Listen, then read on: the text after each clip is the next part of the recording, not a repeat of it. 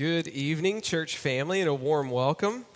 My name is Nathan. I'm one of the pastors here, and it's a privilege to be with you this evening for our Advent Communion service. Always one of my favorite services of the year as we all return. Uh, many of us were traveling this week. I know it was good to be with family, and it's good to be back with family as well. If you have a Bible, I invite you to turn to Genesis chapter 25 we're going to be continuing our Advent series looking at the miraculous births of the Bible. And so tonight, we're looking at Jacob and Esau. In a way, we're picking up where Pastor Bill left off this morning with Jacob's dad, Isaac, looking at Isaac's sons, Jacob and Esau.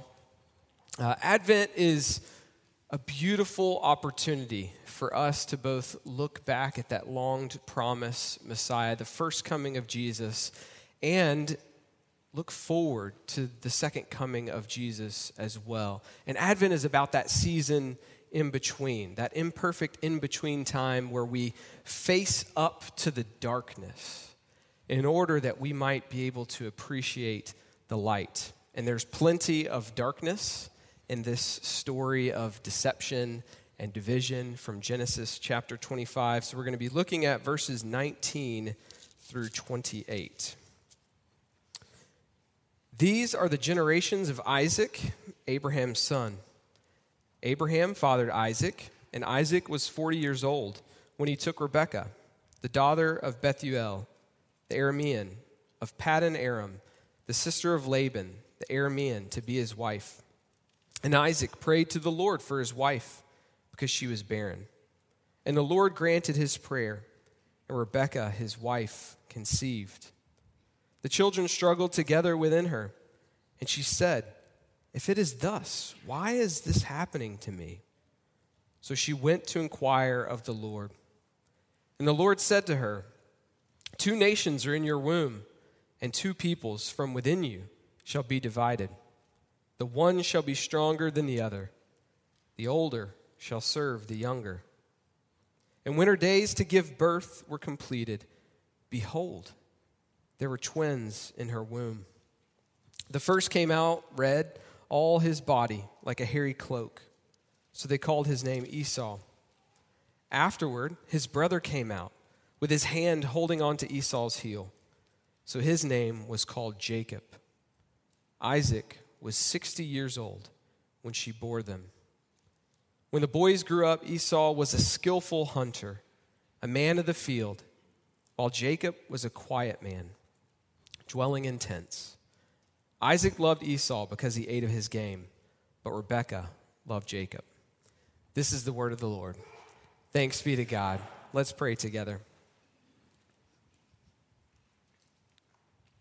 Heavenly Father, we do pray as we look on your word that you would speak to us through this story, through this birth narrative, would you even give some in this room new life, perhaps for the first time, hearing these, your special words?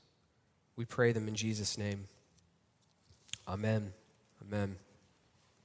So, can I nerd out just a little bit as we get out in this passage? I see a few heads nodding yes. Before we get to this passage, we'd love to set some of the context. Uh, you may know the book of Genesis can be divided in several ways. One of them is sections called Toledot, and that is the word that we see, verse 19, translated for us. These are the generations of. That's that one word. There's 11 of these Toledot in Genesis, each of them marking a new section of the book of Genesis, or perhaps concluding the previous section, depending on which Old Testament scholar you're leaning on for what it's worth. We're sticking with Dr. Fullalove and the former. And you can see in these verses, these short verses contain decades of stories.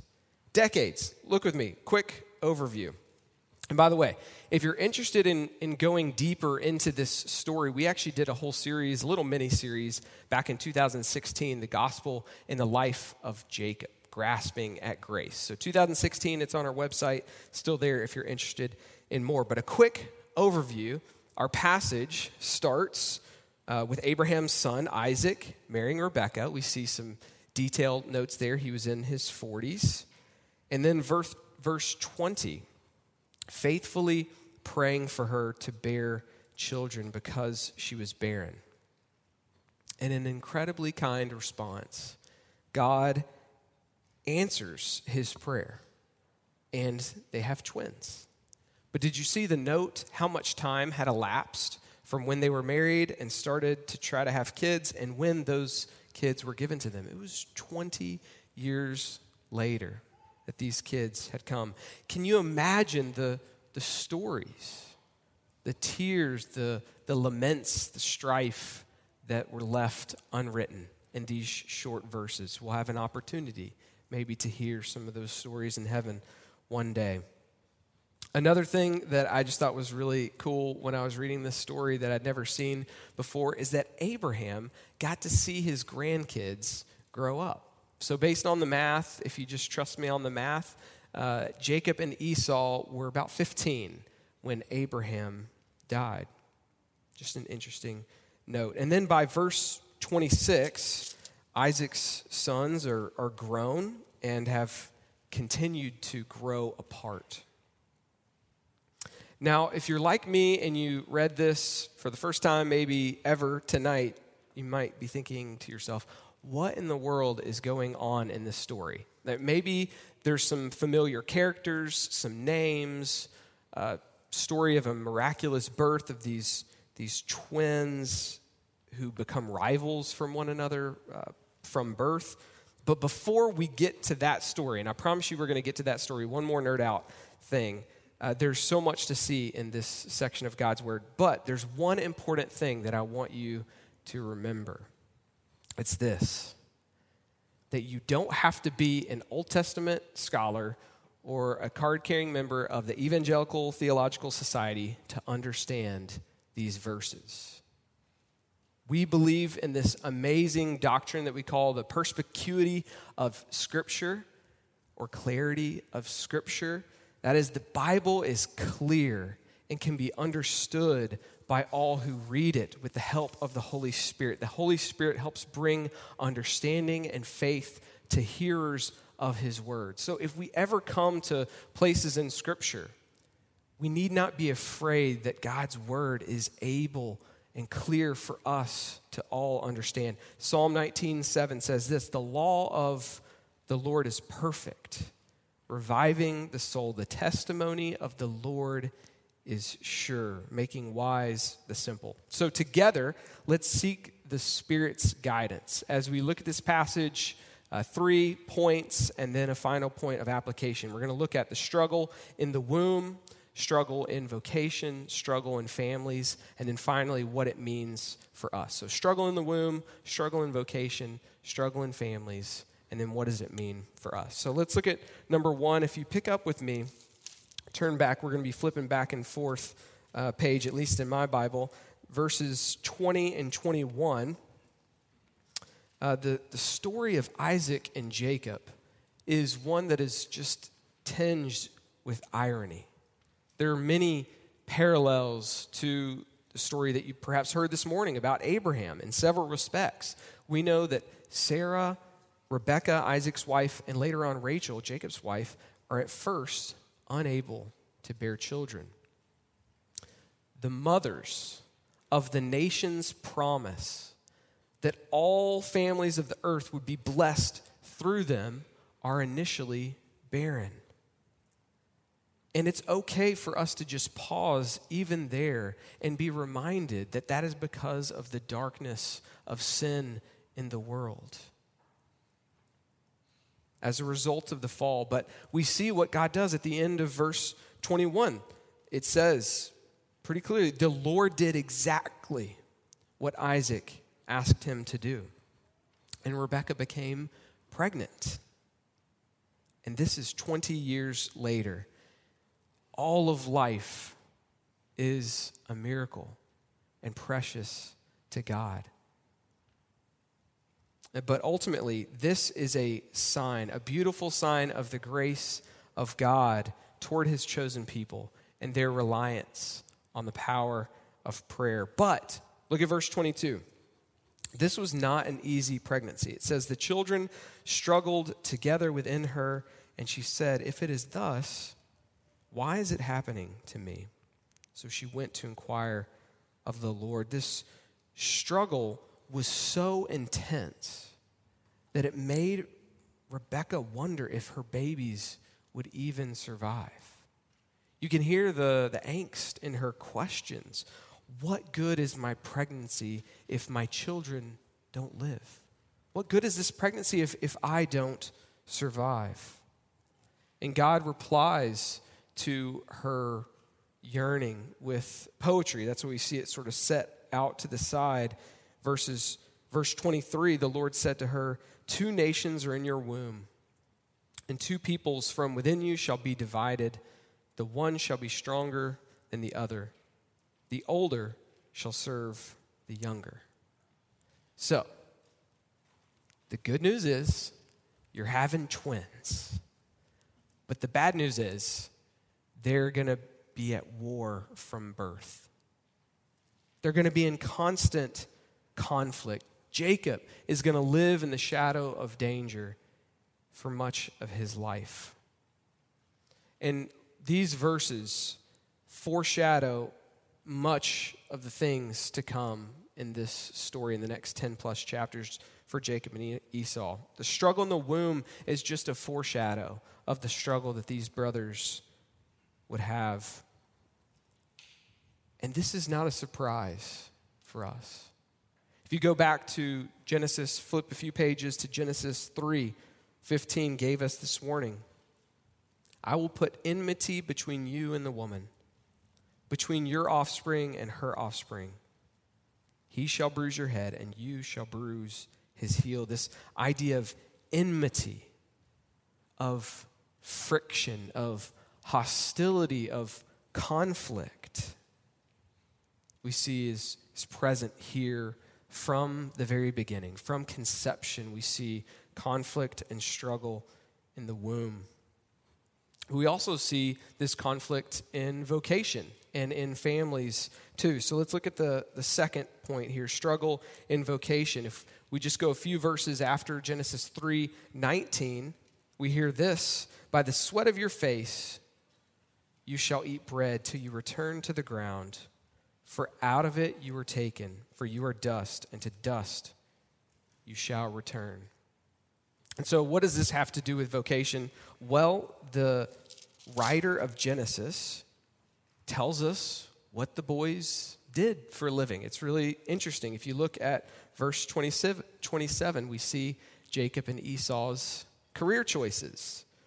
Esau, we're told, is a hunter. He's a man's man, a man of the field, who later on, chapter 27, we're told is someone who lives by the sword. And Jacob is a quiet man who doesn't carry his weapons to the dinner table.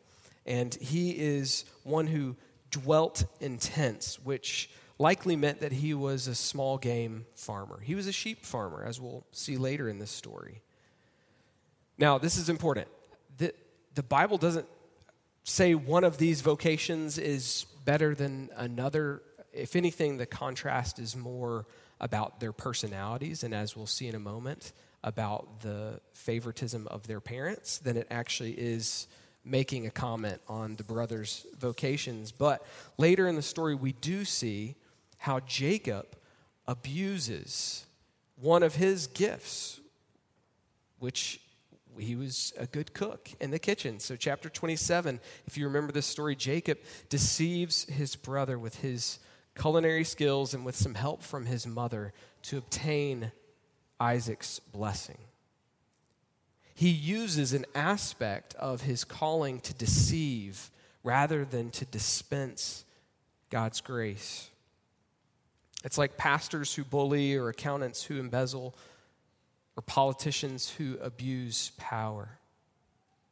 Using a part of the vocation that God has given us to its worst. And we shouldn't be surprised. I, I always go back to the Jesus Storybook Bible at the very beginning, which reminds us that the Bible isn't a book of heroes. There are some, for sure, but most of the people in the Bible are not heroes at all. One of the points of this story, really. Like Jacob, God's grace triumphed over Jacob's sinning, his scheming, his plotting. He is not the chosen one because of anything that he has done to earn it, but purely because of God's grace. The point of this story is that God works out his sovereign purpose in spite of our struggle and our sinfulness. God works out this story, his sovereign purpose, in spite of us. So we see struggle in the womb, struggle in vocation, and finally, struggle in families. And we see struggle continue gener- generationally in this first family, the family of the promise. Again, we see roots of this struggle in Genesis 3:16. Your desire shall be contrary to your husband, but he shall rule over you. And so thankfully we can say if you remember the story Isaac and Rebekah don't resort to concubines as a way to have children like Abraham and Sarah initially did during their struggle of infertility. If anything, Isaac is really propped up as, as one of the godly characters in this story. There's not much said about him except for maybe poor judgment uh, at, at certain times, but they struggled in other ways. Verse 28 shows us uh, uh, one of the ways that they struggled. They showed favoritism towards their children. Isaac favored Esau, and Rebekah favored Jacob. And you know what? Jacob is going to do the same thing just a few chapters later when he has his son named Joseph, who he favors over his older brothers as well, and Benjamin for that matter, continuing this pattern of sin and of division in this family. Esau, actually, if we read through the story, most of the time, we're going to agree with Esau's perspective of his little brother, the cheat, Jacob. In chapter 27, Esau is right when he says that Jacob has lived up to his name, the deceiver. The, the, it's the word that sounds like the deceiver grabbing onto the, the heel. Esau said, You fit your name perfectly. And I don't have to prove this point any better than just to ask Did anyone have any struggles with your family over Thanksgiving break? Anybody have any struggles with your family? How is your relationship with your parents or your siblings, your roommates, with your children? P.S., mom and dad, we had a really great Thanksgiving, so I'm not thinking of anything in particular, but you get what I'm saying. The, the struggle in our families is real.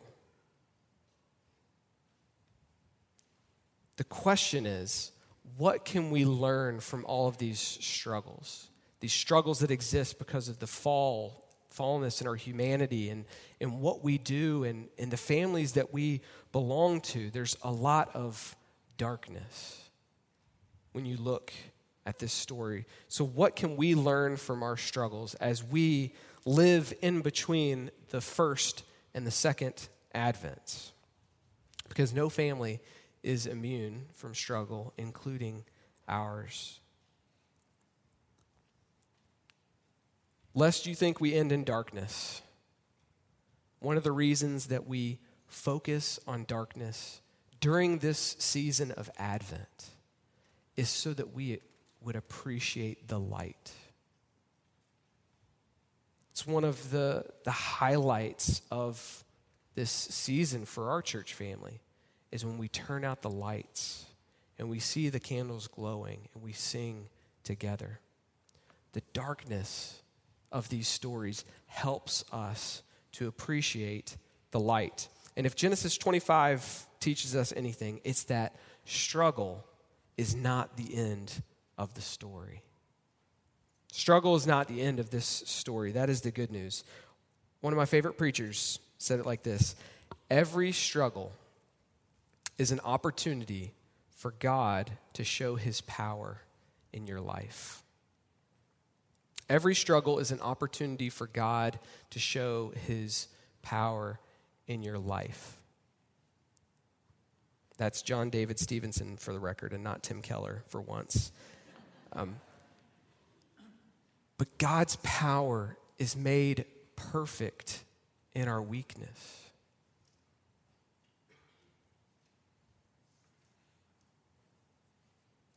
This is that great gospel reversal that Paul talks about in Romans 9.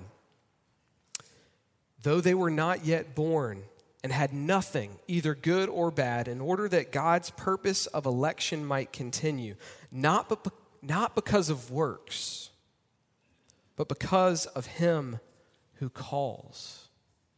That's the point of this story. It's not about what they've done, but about Jesus who calls them. And when you hear the lives of the patriarchs, if you read through Genesis, these Toledotes, you can't help but see one lesson with increasing clarity. It's that God chooses what is foolish, what is weak, what is lowly, to shame the wise and the strong and the proud so that none of us can come and boast because of the things that we bring. It is all because of God's grace. All that we are, from birth to death, in our work, in our families, all that we attain in this life is because of the grace of God. And this is what God does for Isaac and Rebekah by giving them a child. Two children, miraculous births, showing his grace undeserved because he is good. He brings miraculous births to the barren. And you know what? He does this for us too. Because he brings a baby, a baby who Matthew's gospel tells us is born in the royal line of Abraham, Isaac, and Jacob, born in Bethlehem for you and for me. Not a deceiver who's grasping at the heels of his brother, but our brother Jesus, the Redeemer who crushed the head of the serpent once and for all through his life and through his death and his resurrection. I was able to visit the, bra- the, the grave of my brother for the first time over this Thanksgiving week, and we read these words on his tomb and wept together as a family, reminded of our great Redeemer from 1 Corinthians 15, 56, and 57. The sting of death is sin, and the power of sin is law. But thanks be to God who gives us the victory through our Lord Jesus Christ. Our struggles, the darkness that we, we see around us in the world, that we experience ourselves, remind us of the light of the world. Remind us to appreciate the light and the hope of the world to come. The second advent is coming when every tear will be wiped from every eye and all things will be made right. And so we pray, Come, Lord Jesus, and keep us while we wait. Amen. Let's pray together.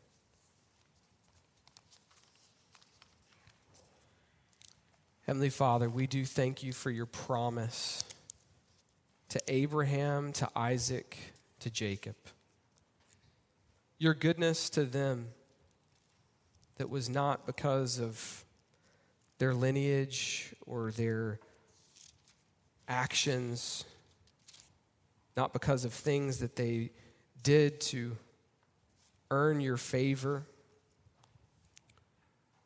but because you called them by name out of their land to be your chosen people. We thank you for that story and the reminder to us that it is that we share in this great tradition, the faith of our fathers. That's not based on lineage or accolades or things that we've attained, but it's based on your grace alone. We thank you for this story, for what it teaches us. Even the unusual pattern for how you show us in this gospel reversal of your goodness and grace toward us. We pray this in Jesus' name. Amen.